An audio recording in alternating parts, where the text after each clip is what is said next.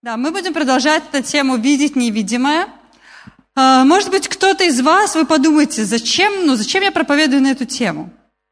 Видеть невидимое. Как бы что, мало того, что мы видим сейчас здесь, вот, пожалуйста, мой сосед, там, можете похлопать по плечу, что-то еще, ущипнуть кого-то. Хотя я думаю, что вы еще не успели, может быть, э, устать или э, что-то еще.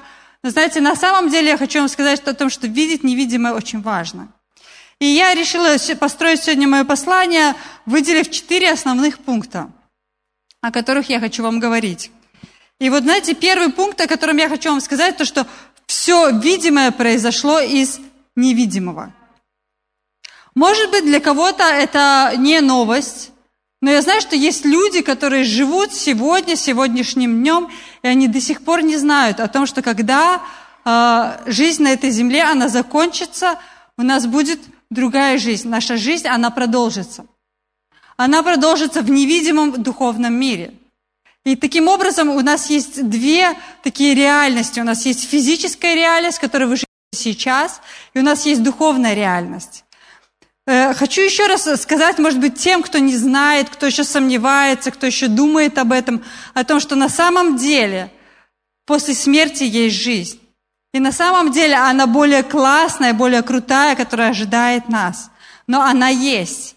И поэтому, если вы думаете, что вот есть только сегодня, есть я сегодня, мои навыки, мои интересы, мои желания, я хочу их восполнить, и это будет все – Потому что есть религии, которые проповедуют то, что на самом деле, ну вот э, этого достаточно и все, и вот есть то, что есть.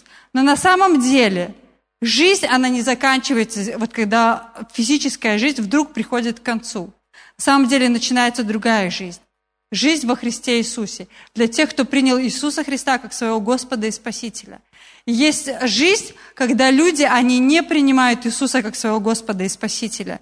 И тогда они уже э, будут идти эту жизнь не с Господом, не в раю, как мы знаем, как мы верим, но они будут находиться в аду. К сожалению, но это истина, это так.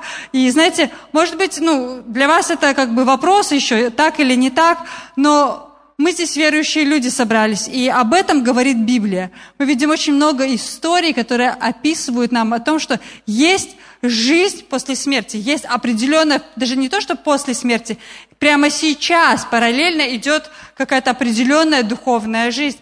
Есть духовный мир, в котором есть тоже вещи, которые происходят. Есть люди, которые когда-то они э, попадали в больницу, попадали в кому. Мы слышали такие истории, когда они выходили из своего тела, их дух оставлял тело, и они видели духовную реальность. То есть есть люди, которые даже не верующие, но они подтверждают то, что духовная реальность, она существует. Поэтому все видимое произошло из невидимого. Об этом говорит Евреям 11 глава 3 стих. Евреям 11 глава 3 стих. «Верою познаем, что веки устроены Словом Божьим, так что из невидимого произошло видимое. Из невидимого произошло видимое. Знаете, что все, что мы сейчас делаем здесь на земле, все наши решения, все наши поступки, они имеют значение. Потому что они влияют на нашу жизнь здесь сейчас. Я вам скажу больше. Ваши решения и ваши поступки влияют на вашу жизнь после жизни, если так можно сказать. Наши решения, мои решения сейчас, вот те решения, которые я принимаю сейчас, они влияют на мою жизнь здесь сейчас, и они влияют на мою вечность. Потому что напи- написано в Библии о том, что после этой жизни физической, ограниченной, наступит вечность. И она будет проходить в соответствии с результатами той жизни, как мы живем ее сейчас. Я думаю, что нам есть над чем подумать и о чем задуматься, потому что на самом деле духовный мир, он существует. И Бог не предназначил нам жить восприятием вот этого мира только физическим, вот э, то, что мы видим, то, что мы ощущаем, то, что мы слышим, это не все то, что есть. Есть намного больше, есть духовный мир. Я хочу вам прочитать историю в 4 царство, шестая глава. Мы сегодня прочитаем две истории оттуда, но я хочу вам с вами поделиться. Вот первой сначала истории. Это четвертое царство, шестая глава. Она начинается с восьмого стиха, но мы будем читать чуть-чуть дальше. Там история о том, что царь сирийский пошел войной на Израиль. И вот ситуация такая, что они пытались делать засады для царя израильского.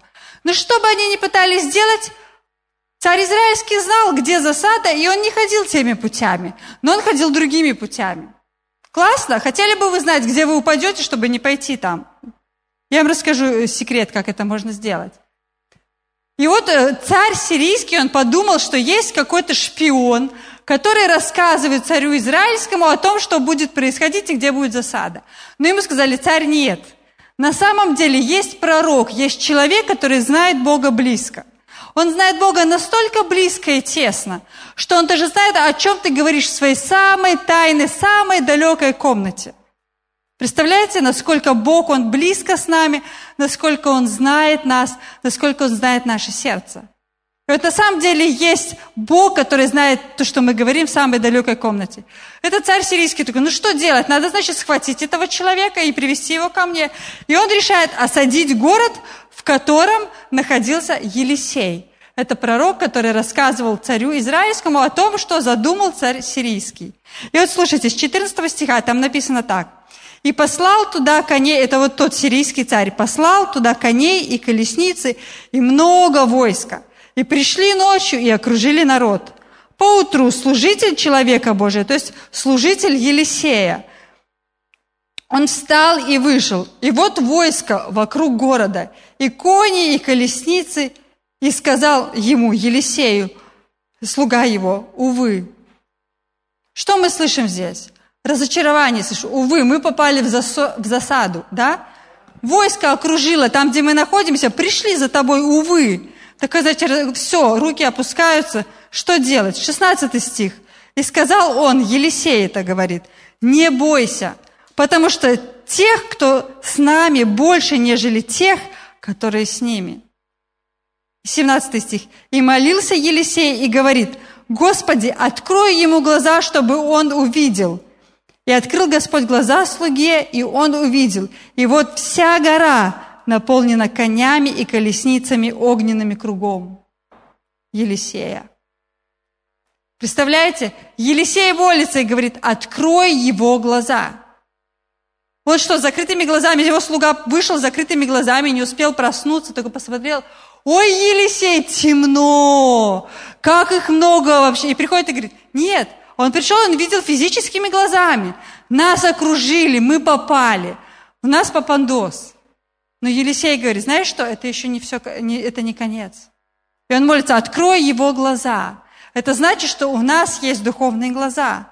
Мы можем видеть духовными глазами.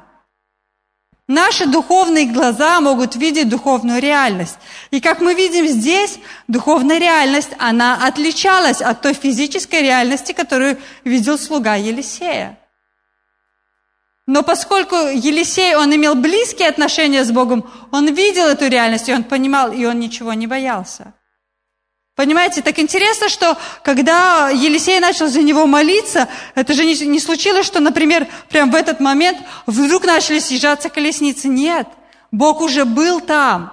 Если какая-то ситуация происходит в вашей жизни, у ваших близких, вы переживаете, просто помолитесь, потому что Бог уже рядом – Бог уже готов помогать нам. Он готов, его кони, они, они уже прям вот вроют землю для, для того, чтобы рвануть в ту ситуацию, которая случилась в нашей жизни, для того, чтобы нам помочь. Поэтому всему видимому есть невидимая причина. И знаете, если, может быть, иногда мы пытаемся здесь внизу разбираться с какими-то вещами, на самом деле нам нужно закрыть свои глаза, погрузиться в духовную реальность и начать разбираться с духовными вещами. Потому что у многих вещей физических есть духовная невидимая причина, которая вызывает эти физические проблемы и неустройства. Духовный мир есть, и поэтому нам важно видеть невидимое. Нам важно фокусироваться на Господе. Потому что этот физический мир, он не ограничен только вот тем, что мы видим. Дьявол, он пытается убедить нас и, знаете, сделать нас настолько занятыми, чтобы мы были заняты только тем, что происходит вокруг нас. Но на самом деле намного больше, намного серьезнее происходит в духовном мире. Потому что здесь мы находимся временно. Но когда мы перейдем в вечность, мы будем жить там все время. Вечность, вечность, там не будет конца уже. Здесь есть конец. В вечности конца нет. Это и называется вечностью. И это очень важно. Знаете, Бог, Он говорит нам об определенном таком поле битве, которое вот здесь, вот мы сейчас физически, и нам легче это понять. И знаете, когда я читаю Библию, я очень много вижу стихов, когда Бог говорит о том, что есть поле битвы, и оно находится в нашем разуме. И это то, что очень тесно связано с духовным миром. Поэтому Бог обращает внимание на то, что происходит в нашем разуме. Я хочу вам прочитать 2 Коринфянам, 10 глава, с 3 по 5 стих. 2 Коринфянам, 10 глава, с 3 по 5 стих. «Ибо мы, ходя во плоти, не по плоти воинствуем». То есть мы ходим физически, но мы не воинствуем в этом физическом мире. Оружие воинствования нашего не плотские, но сильные Богом на разрушение твердынь. Ими не спровергаем замыслы и всякое превозношение, восстающее против познания Божия, и пленяем всякое помышление в послушании Христу. Знаете, в Библии так много мест Писания, говорящих о том, что нам важно разбираться со своими мыслями. Знаете, я не буду углубляться в эту тему, потому что в прошлый раз мы очень много говорили об этом – вы можете вернуться и послушать это послание. У нас на сайте церкви есть, на YouTube-канале у нас есть э, это послание о том, как бороться, как разбираться с этими мыслями. Но с нашими мыслями нужно разбираться. И вторая вещь, второй пункт, о котором я хотела бы вам сказать, это то, что вопрос, это звучит как сформулировано как вопрос, что происходит в нашем разуме? Вам важно остановиться и подумать, нам важно замечать, что происходит в нашем разуме. Потому что наш разум – это поле сражения. И наши мысли – это основной способ врага, как атаковать нас. Замечали ли вы, что к вам приходят мысли разные, особенно негативные? Замечали ли вы, что к вам приходят мысли неудачи? А вы замечаете, когда вы в своей голове чаще мысли победы или поражения, проигрыша, чего-нибудь такого? Вот э, поднимите руку, если вы замечали мысли больше именно победы в своей жизни, больше. Вот позитивно мыслящие люди, да, вас двое, я заметила. Может быть, кто-то еще онлайн есть. Но с большего негативные мысли нас атакуют. И на самом деле, я вам скажу, что часто, часто в большинстве случаев это враг пытается атаковать вас. Он атакова... пытается атаковать ваше призвание. Он ненавидит ваше призвание. И он хочет сделать все возможное, чтобы вы опустили свои руки и не двинулись в своем призвании. Знаете, у меня есть такая прям фраза, прям она мне так нравится. Если дьявол сможет победить вас в разуме, значит, он победит вас в жизни. Если дьявол сможет убедить вас думать эти мысли поражения, он победит вас в жизни. Это позволит вам опустить руки и перестать верить в ту победу Господа, которую Он совершил для нас. Поэтому нам важно не позволять дьяволу знаете, запутывать нас и пытаться убедить нас о том, что наши мысли, они не имеют значения – что они просто так могут ходить в нашей голове, и мы можем просто позволять им оставаться там, или мы можем позволять себе думать о разных вещах. И знаете, особенная вещь, на которую я хотела бы обратить ваше внимание в этот раз – я не буду возвращаться, еще раз говорю, в то, о чем мы говорили. Мы очень много говорили о чем. Мы говорили о том, что у нас есть мысли как позитивные, так и негативные. И в наших силах выбирать, какие мысли мы будем думать, на каких мыслях мы будем останавливаться, какие мы мысли поселим у себя и каким мыслям мы позволим развиваться. Так вот, я вам хочу сказать, что нам важно не позволять своим мыслям гулять куда попало. Мы должны следить за своими мыслями. Потому что э, гуляющие, куда попало мысли, они могут привести нас к искушению и к греху. Гуляющие, куда попало мысли, они приводят нас к искушению и греху. Знаете, иногда одна мысль, она может просто прилететь к вам. Это мысль как искушение. Но вы можете ее не распознать и просто позволить ей остаться у вас в голове. Но если вы будете периодически позволять такой мысли оставаться у вас в голове, то вы просто к ней привыкнете, и она станет для вас нормальной. Вам будет казаться, что это нормально, но это ненормально. Нам важно следить и разбираться с нашими мыслями. Вы можете сказать, а зачем мне ограничивать свои мысли? О чем хочу, о том и думаю. Но на самом деле, знаете, в какой-то момент вы можете оказаться э, в грехе или в какой-то ситуации, и вы даже можете не заметить и не понять, почему вы там оказались. Но на самом деле всему виной, или как это, наши мысли, они нас сопровождают в эту точку. Мы никогда не были там, или никогда не окажемся в моменте греха, или мы никогда не окажемся искушаемы тем, о чем мы никогда не думали.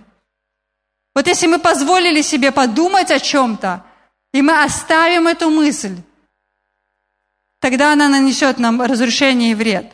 Знаете, бывают такие моменты, когда ты можешь чем-то заниматься, и ты можешь просто подумать, вот если бы, а если бы я согласился а, нет, если бы, например, она думает, а если бы я согласилась на свидание с ним? Что бы было, если бы я пошла с ним на свидание? Было бы классно.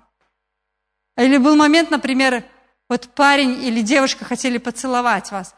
А, а вы там, а, ну, такие, не-не-не, ну, типа, я не, я, ну, не, мы не целуемся до брака, я храню свою чистоту, для меня это важно. Но потом вы дома находитесь и думаете, а что бы было, если бы он меня поцеловал?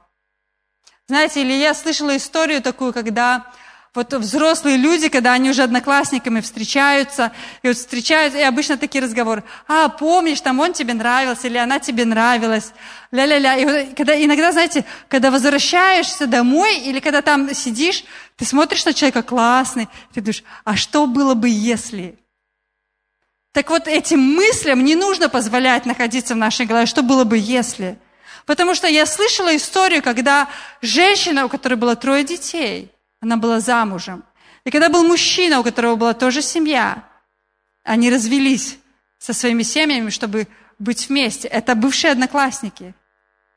Были ли они потом счастливы? Нет.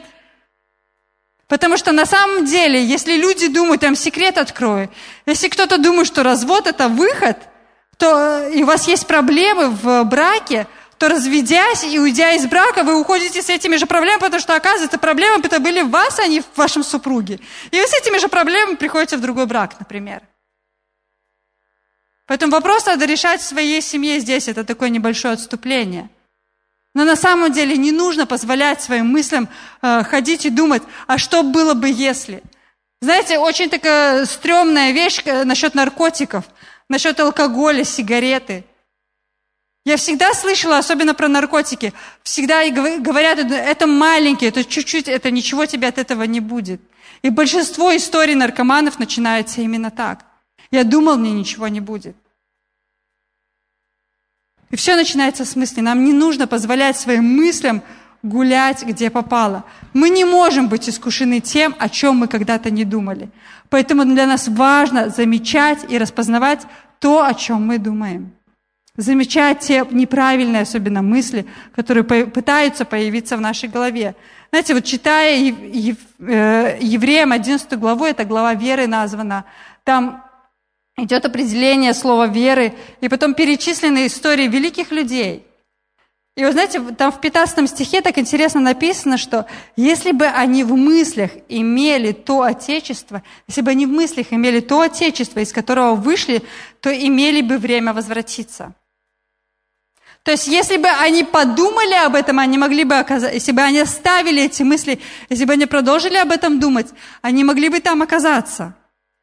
Об этом Библия говорит. Так интересно, я полезла дальше искать. Я начала про Авраама читать. Вот мне было интересно вот эта история. Помните, когда он э, Сару, свою жену, он сказал, что это моя сестра. И вот интересно, что я нашла стих, когда Авимелех уже его позвал, говорит, ты что, ну, обманул меня, ну, почему ты меня так подставил, потому что такое бедствие пришло на меня. И вот Бытие, 20 глава, в 11 стихе, там написано так. Авраам сказал, я подумал, я подумал, что э, нет на месте всем страха Божия, и убьют меня за жену мою. Он подумал, он позволил этой мысли остаться в своей голове. И эта мысль в итоге привела к действиям. Эта мысль привела к тому, что Авраам сказал, Сара, это моя сестра, и все, э, все хорошо будет. Поэтому наша жизнь, она идет туда, куда идут наши мысли. Если вам не нравится, куда идет ваша жизнь, поменяйте ваши мысли. Я хочу вам сказать, что, может быть, кто-то борется с каким-то грехом, повторяющимся в жизни, борется с каким-то искушением таким навязчивым. Я хочу вам сказать, посмотрите глубже, посмотрите в свои мысли, посмотрите, а, о чем вы позволяете себе думать. Просто пресекайте эти мысли на корню. Берите Слово Божье и разбирайтесь с ними. Нам нужно разбираться со своими мыслями. Притча 23.7. Потому что каковы мысли в душе его, таков и он. Поэтому, чтобы разобраться со своей жизнью, нам нужно разобраться с теми мыслями, которые ходят в нашей голове. Именно поэтому, знаете, дьявол, он пытается всеми возможными способами отделить нас от истины – он пытается отделить нас от Слова Божьего, потому что именно Слово Божье, оно указывает нам и рассказывает нам, что есть правильно, что, и, что есть истина, что есть хорошо для нас, что, как нам правильно лучше поступить, и тогда это будет благо для нас. Иногда нам кажется, что Библия, она ограничивает нас. Но знаете, практика показывает, жизнь показывает других людей, и уже мы, пройдя определенный путь, мы понимаем, что на самом деле Библия, она создана и написана, чтобы нам было благо и чтобы нам было хорошо. Для того, чтобы мы, наши поступки, наши решения здесь, на этой земле, принесли нам благо. И чтобы мы в будущем имели хорошее э, будущее уже там, после жизни, в духовной жизни. Потому что наши решения, наши поступки, наши выборы, они определяют наше будущее. Потом со Христом. Я надеюсь, что со Христом. Поэтому, если дьявол не может оторвать вас от Слова Божьего, он не сможет одержать победу. Если дьявол не сможет оторвать вас от Слова Божьего, он не сможет одержать э, победу в вашей жизни. Это очень важно. Евреям 4 а, глава, 12 стих, там написано так. «Ибо Слово Божье живо и действенно, и острее всякого меча обоюда острова. Слово Божье, оно проникает до разделения души и духа, составов и мозгов, и судит помышления». Слово Божье призвано судить, оно просто разбирает, что есть хорошо, что есть плохо. И в греческом вот эти слова помышления, там еще имеется в виду как размышление, обдумывание, соображения, мысли, думы. И вот все это Слово Божье, оно судит. И оно судит намерения наши сердечные. То есть оно разбирается то, с нашими э, именно намерениями сердечными, такими глубокими, э, внутренними. Поэтому Слово Божье, оно является абсолютным мерилом для каждого из нас. Оно является мерилом для наших мыслей, слов и поступков. Поэтому для нас важно погружаться в Слово Божье, для нас важно знать Библию. Потому что если мы не будем знать Бога, не будем знать Библию, мы не будем знать, как правильно поступать. А если мы не будем знать, как правильно поступать, мы можем промахнуться мимо цели. И это очень грустно на самом деле. Конец у всех одинаковый. Это смерть здесь, физическая. У нас у всех, независимо от э, статуса, количества денег, состояния, количества знакомых, не зависит это от места жительства. Конец физически здесь у нас у всех одинаков. И дальше начинается духовная жизнь. Наша жизнь во Христе, наша вечность. И вот она зависит от того, от наших решений здесь сейчас. Это то же самое, то местописание, которое, по-моему, Настя, ты прочитала сегодня, что не собирайте сокровищ нет, не ты. Значит, это кто-то другой читал в другой момент, что не собирайте себе, на, на первом служении, значит, читали, что сокровищ себе здесь. Да, Людмила читала, точно она делилась об этом. Потому что нам кажется, что мы сеем здесь. На самом деле мы сеем в Царство Божье. На самом деле мы сеем это такую свою духовную копилочку. Поэтому один из самых верных способов защитить свой разум от неверных мыслей – это наполнять себя Словом Божьим. Моя рекомендация для каждого из вас – это самый-самый минимум, самый минимум – читать хотя бы одну главу в день и размышлять над ней. Возвращаться, не просто, знаете, прочитать и все, галочка, это не работает. Но если вы будете погружаться, если вы будете размышлять над Словом Божьим, оно будет тогда работать для вас. Поэтому нам важно не позволить дьяволу оторвать нас от Слова Божьего. В наших руках выбирать, э, что будет осуществлять наша вера. Третий пункт, о котором я хочу сказать, это что наша вера, она осуществляет то, что мы ожидаем. Твоя вера осуществляет то, что ты ожидаешь. Если в твоей жизни что-то случилось, и ты думаешь, откуда оно взялось, проверь, что ты ожидаешь. Проверь, что ты ожидал. Возможно, это ожидания немножко чуть раньше случились, и ты не разобрался с этими образами и картинками в своей голове. И твоя вера, она просто осуществила то, что ты ожидаешь. Это Евреям 11 глава 1 стих. Вера же есть осуществление ожидаемого и уверенность в невидимом. Вера – это твердая убежденность. Знаете, нет смысла верить, когда оно уже есть. Или люди говорят, я поверю, когда увижу. Знаете, когда ты увидишь, тебе верить уже не надо. Оно здесь, оно сейчас. Нам вера нужна, когда пока мы еще не видим. Потому что когда вы стоите на остановке, вы верите, что придет автобус. Или кто-то скажет, я не верю. Но на самом деле в своей жизни мы каждый день, каждый момент, в принципе, и, ну, как практикуем веру. Я верю, что я сейчас открою шкаф, и у меня висит там одежда. Это, э, точнее, это даже не вера, это убежденность. Нет, это, это неправильный пример. Например, да, пример с автобусом. Вы стоите на остановке. Автобуса нет, но вы верите, что он придет. Мы договариваемся с друзьями встретиться в городе. Их там нет. Но я верю, что они придут, потому что они сказали, и они должны прийти. Это вера. Даже люди, которые не верят в Бога, они все равно верят, потому что говорят, я не верю или я верю в то, что Бога нет. Это тоже вера. Она вера, она осуществляет для нас определенные вещи. И это тоже очень для нас важно.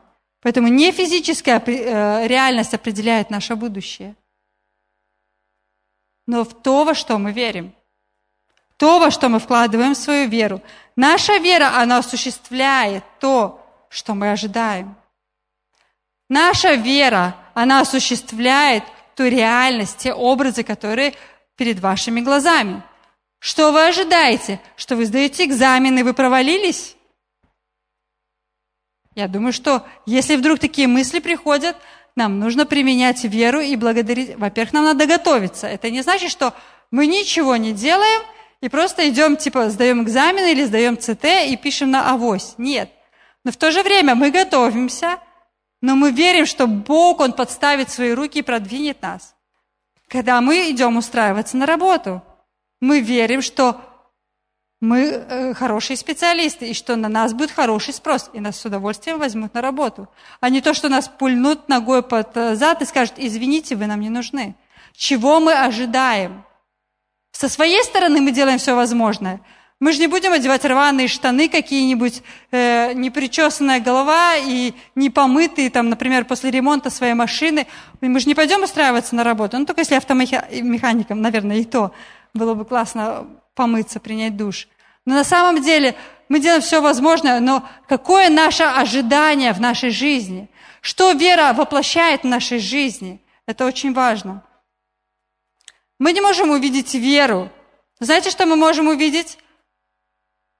Мы можем увидеть результат нашей веры.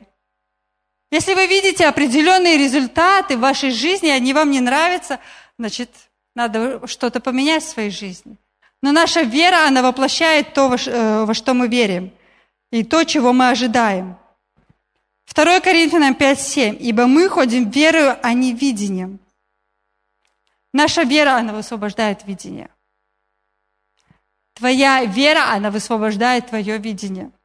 И четвертый пункт, я хочу, чтобы вы записали. Слова веры создают реальность. Слова веры создают реальность. Осуществление, оно следует за исповеданием. Вера осуществляет ожидаемое. Так вот, осуществление, оно следует за исповеданием. Вам может показаться, что ваши слова они не имеют значения.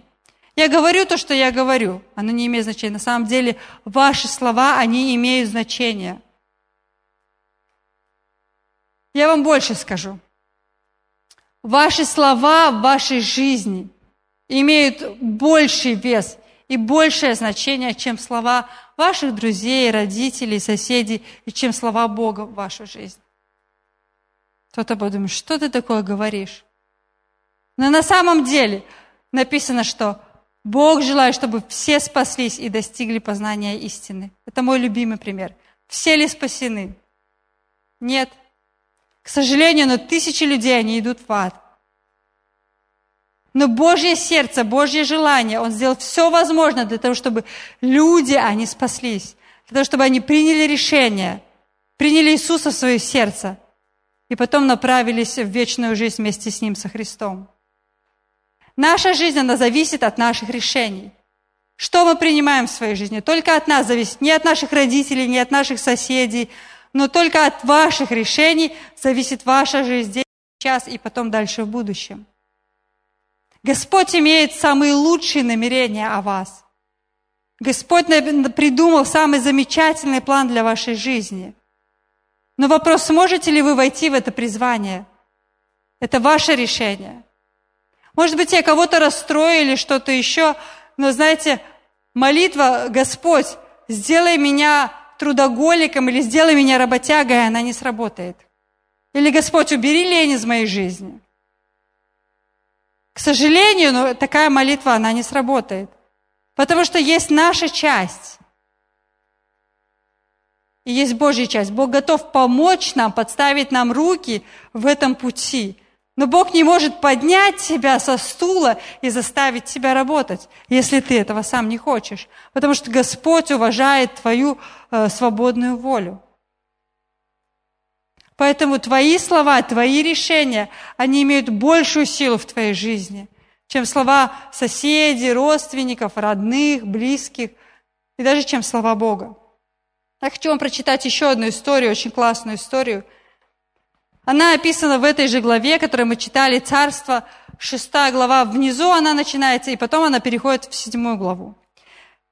Там речь идет уже о том, что э, царь сирийский – Тогда он успокоился, все, ушел, он оставил Израиль. Но в какой-то момент по коже у него случилась амнезия, он забыл, и он решил опять пойти и напасть. И вот царь сирийский выступает и осаждает Сирию. Ситуация на самом деле очень сложная. Ой, Самарию, да, я извиняюсь, да, я говорилась. Спасибо. С осаждает Самарию. Очень сложная ситуация. Настолько сложная, что у них нечего даже есть. Ситуация такая, что им даже там описывается ситуация, когда съели ну, человека. Был настолько голод, настолько большой, что даже люди начали есть людей. Это страшно. И вот царь, он настолько разозлился на Елисея, и он говорит, пошлите за ним. Я хочу снять с него голову. Ну, как будто Елисей, наверное, был виноват в этом, я не знаю. И вот он посылает своего слугу, царь, такого самого приближенного слугу, и говорит, пойди приведи ко мне Елисея. И вот ситуация. Эта история начинается с 24 стиха 6 главы, но я буду читать чуть ниже, 33 стих. Еще говорит он с ними. Это Елисей говорил с людьми, которые там находились. И вот посланный приходит к нему и сказал, вот какое бедствие от Господа – чего мне впредь ждать от Господа? Опять мы видим сомнения, да? Приходит человек, и он сетует на Бога. Чего нам ждать от Бога? Как будто, знаете, неверующий человек говорит. Хотя они все слышали и видели эти чудеса, которые Господь творил тогда, уже в то время. И сказал Елисей, выслушайте слово Господне. Так говорит Господь, завтра. То есть представьте, сегодня ситуация вот настолько э, такая ужасная, как я вам описала. Есть нечего, настолько нечего, что люди начали есть друг друга. Страшная ситуация. И Елисей говорит, завтра, в это время мера муки лучшей будет по сиклю. Это значит, будет очень дешево, вообще дешево-дешево. То есть в этот момент времени, там, где они, вот он говорил еще, Мука была дорожайшая, просто на вес золота, дико дорогая. Ее было сложно найти, потому что это была нормальная еда, которую можно было поесть и подкрепиться. И вот он говорит, что завтра это произойдет. И две меры ячменя по сиклю у ворот Самарии. И отвечает сановник, на руку которого царь опирался, человеку Божию, и сказал, если бы Господь открыл окна на небе, и тогда может ли это быть? То есть мы видим сомнения, да? И сказал тот, это Елисей, вот увидишь глазами твоими, но есть этого не будешь. Знаете, на что я хочу обратить ваше внимание? Что для Бога вообще в принципе очень важна наша реакция на Его Слово. Примем ли мы Его Слово? Поверим ли мы Его Слову? Или мы не поверим. Потому что в этой истории мы видим, что сановник, он усомнился. И Елисей сказал ему, что ты увидишь, но ты не будешь частью этого. И там, если читать историю дальше, где-то в дво, дво, ближе к 20 стихам, там написано о том, что царь поставил его у ворот. И когда народ, толпа выбежала для того, чтобы взять себе еды, выбегала, его просто раздавили, и он умер. Поэтому вся наша жизнь здесь, сейчас и потом на земле, она зависит от нашей реакции на Слово Божье. У нас есть Слово Божье, оно очень драгоценно для нас. Но знаете, что если слова Божьи, они не найдут зацепки в нашей жизни, то эти слова Божьи, они пройдут мимо. Знаете, Библия о многих вещах говорит. Знаете, такая очень э, тема такая исцеления, знаете. Я продолжаю верить в исцеление. Я верю в то, что Бог, Он исцеляет и сегодня. Я верю, что Бог исцеляет, не исцелял где-то тогда, во время учеников своих, но я верю, что Иисус, Он, он умирал на кресте за всех человеков. И Он понес болезни всех людей. Он сделал это для того, чтобы сегодня мы могли иметь здоровье и исцеление.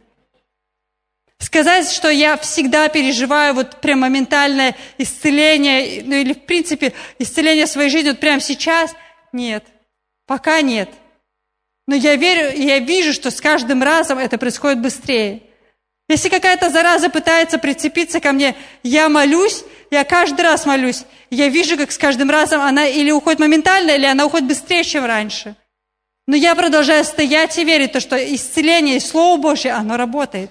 Потому что так говорит Библия. И я верю в то, что если Бог дал мне свое Слово, Он имел в виду то, что Он имел в виду. Я верю, что если Бог говорит, что вы будете изгонять бесов, исцелять больных и мертвых воскрешать, то это касается и нас. Вижу ли я это? Не всегда вижу – но я продолжаю верить в это, потому что Бог это сказал, потому что я хочу, чтобы это слово, оно исполнялось в моей жизни. Знаете, что я, такой у меня простой принцип веры. Если это случилось, или кто-то переживал в своей жизни какие-то ну, определенные действия Слова Божьего, то если это произошло в жизни этого человека, оно может произойти в моей жизни. Я верю в то, что если есть люди, которые молились за воскрешение из мертвых, и те люди воскресали, то я верю, что Бог может сделать это и через меня. И моя цель – расти и возрастать в Слове до такой степени, чтобы это начало работать во мне. Я верю, что это не пустые слова. Библия – это не пустое слово. Я верю, что Бог предназначил это слово для каждого из нас. Чтобы Библия, она была живым, таким живой буквой для нас, духом живым для нас чтобы оно работало, чтобы мы не слушали каких-то проповедников и не вдохновлялись, о, классно, это у них работает. Бог предназначил это для тебя, чтобы оно работало в твоей жизни. Это касается всех сфер нашей жизни. Это не касается только проповедников или каких-то людей, которые служат спереди. Вы знаете, что Бог призывает каждого из вас на том месте, где вы находитесь, быть светом и быть таким примером для других людей. Я верю в то, что мне так нравится эта фраза. Я не знаю, где ты, Андрей, ее услышал, но она настолько сильно во мне сидит. Я верю, что Бог призвал вас делать ту работу, которую вы делаете, как никто другой до вас ее еще не делал. Я верю, что если здесь есть люди, которые, например, э, водопроводчики или электрики или программисты, я верю, что Бог дал вам способность э, через Духа Святого делать вашу работу, делать ее так, как никто до вас ее не делал. Это просто потрясающе. Представьте, если бы все стояли и проповедовали. Наши улицы были бы грязными.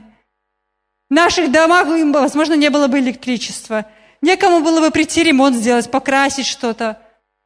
Каждый призван служить на своем месте. И я верю, что благодаря Духу Святому Бог может делать через нас работу, как никто еще до нас не делал. И об этом говорит Библия. Библия говорит о всех сферах жизни человека, о всех. Я когда-то раньше проповедовала, я перечисляла, и у меня в каждую сферу есть несколько стихов. В свое время Ланда Коп, а, Бог просто призвал ее, э, чтобы она читала Библию, выделяла разными цветами по сферам общества. Культура, политика, иску, там искусство, что там, образование – медицина, чтобы она выделяла просто разными цветами. И вы знаете, что Библия говорит обо всем. Представляете, Библия говорит о сексе. Я сказала это слово вслух. Это правда. Библия говорит обо всем. У Бога есть знания по поводу всего. Но знаете, что если мы не... Во-первых, нам надо узнать, о чем говорит Библия. Для этого нам нужно читать ее и проводить время с Богом. И во-вторых, для нас важно соглашаться с Его Словом. Не всегда я понимаю Его. Не всегда у меня складывается что-то, но я вижу, что если Бог говорит об этом, я вижу, что это работает у других людей, я верю, что Бог нелицеприятный, и это может работать и у меня. И поэтому я не хочу позволить этому слову пройти мимо меня – но я хочу, чтобы оно работало в моей жизни так же, как оно работает в других жизнях. Знаете, я бы хотела, чтобы мы сделали одну вещь. Можно попросить э, поиграть кого-нибудь? Оба-на. Даник, ты можешь поиграть? О, все, Даник, смотри, музыка. О, это что? Все нормально, Даник, все хорошо. Играет музыка. Хорошо. Знаете, я хочу вам привести пример, как я иногда разбираюсь с образами, которые ну, бывают в моей жизни, которые пытаются атаковать мою жизнь. И как, как я с этим работаю. Но знаете, на самом деле это, так можно сделать с любой вашей сферой. Вы просто открываете Библию, находите стихи в Библии, и вы начинаете их читать, погружаться, начинаете представлять какие-то вещи. Я бы хотела, чтобы сейчас все закрыли глаза. Я хочу, чтобы привести вам пример такой, например, в исцелении – Просто увидите нужду, в которой, ну, вот у вас в исцелении есть нужда какая-то. Если нет, подумайте о ком-то, за кого вы, может быть, переживаете. Просто увидите, эти, ну, увидите эту, эту нужду. Знаете, когда вот какая-то вещь пытается очень сильно атаковать меня, я пытаюсь представлять Иисуса. Я пытаюсь представлять Иисуса, который понес на себе, вот, когда его избивали, написано, что в этот момент он принимал на себя всякую болезнь. Написано, что Он понес все болезни всех людей. И вот, например, если у вас болит рука, или у вас опух палец, или какая-то аллергия, или что, представьте Иисуса вот с этой болячкой, с этой болью. И вот представьте, что Иисус идет к кресту. И Он идет, и, возможно, Он не может идти, потому что у вас болела когда-то нога, но у Него сейчас болит нога, и поэтому Ему сложно идти. Возможно, его почки, они плохо работают, потому что у кого-то почки плохо работали. Его сердце, оно не справляется с объемом крови, который поступает, и оно дает сбои какие-то, и стучит неправильно, работает неправильно. Просто представьте Иисуса, несущим вот эту боль, вашу боль. Я прочитаю вам Исайя 53, 4, 5, и написано, что Он взял на себя наши немощи, и Он понес наши болезни – а мы думали, что он был поражаем, наказуем и унижен Богом. Но он извязлен был за грехи наши и мучим за беззакония наши. Наказание мира нашего было на нем. Ранами его мы исцелились. Ранами Иисуса я исцелилась. Ранами Иисуса я исцелился. Это не сейчас, это уже прошедшее время. Мы уже исцелились, потому что Иисус уже понес это на себе. Давайте сейчас попробуем немножко поменять картинку. Представьте, что вы делаете то, что вы не могли делать. Если вы не могли бегать, просто представьте, как вы бежите.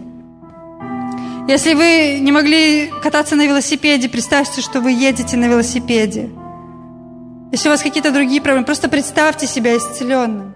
Я дальше буду читать. Римлянам 8 глава 11 стих.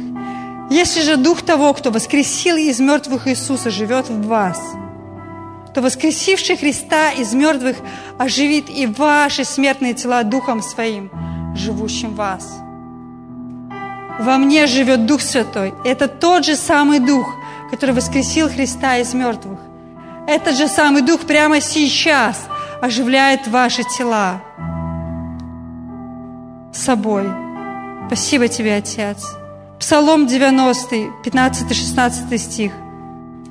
«Я взываю к Тебе, Бог, и Ты слышишь меня. Со мной Ты в скорби, избавляешь меня и прославляешь меня долготой дней насыщаешь меня, являешь мне спасение свое. Спасибо тебе, Отец. Спасибо тебе, Господь. Знаете, так на всякую ситуацию, которая пытается атаковать мои мысли, пытается атаковать мои образы, первое, что я делаю, я ищу Слово Божье. Второе, что я делаю, я пытаюсь заменить те неправильные образы, ту ложь, которую дьявол пытается навязать мне – я пытаюсь заменить эти образы и представлять себя здоровым или здоровой и исцеленной, и делать, делающей то, что я не могу делать. Я начинаю просто провозглашать это Слово и благодарить Бога, потому что Его Слово, оно есть истина для нашей жизни. Поэтому нам важно видеть невидимое. Нам важно не фокусироваться только на том физическом мире, который окружает нас – но для нас важно видеть то, что Бог уже сделал для нас. Для этого нам надо открывать Его Слово. Благодарим Тебя, Отец. Я благодарю Тебя, прошу Тебя, Бог, научи нас распознавать эти мысли, распознавать то, что Ты делаешь, Господь, прямо сейчас в духовном мире и доверять Тебе больше, чем то, что видят наши глаза. Я прошу Тебя, Отец. Спасибо Тебе, Господь. Благодарю и славлю Тебя во имя Иисуса Христа. Аминь.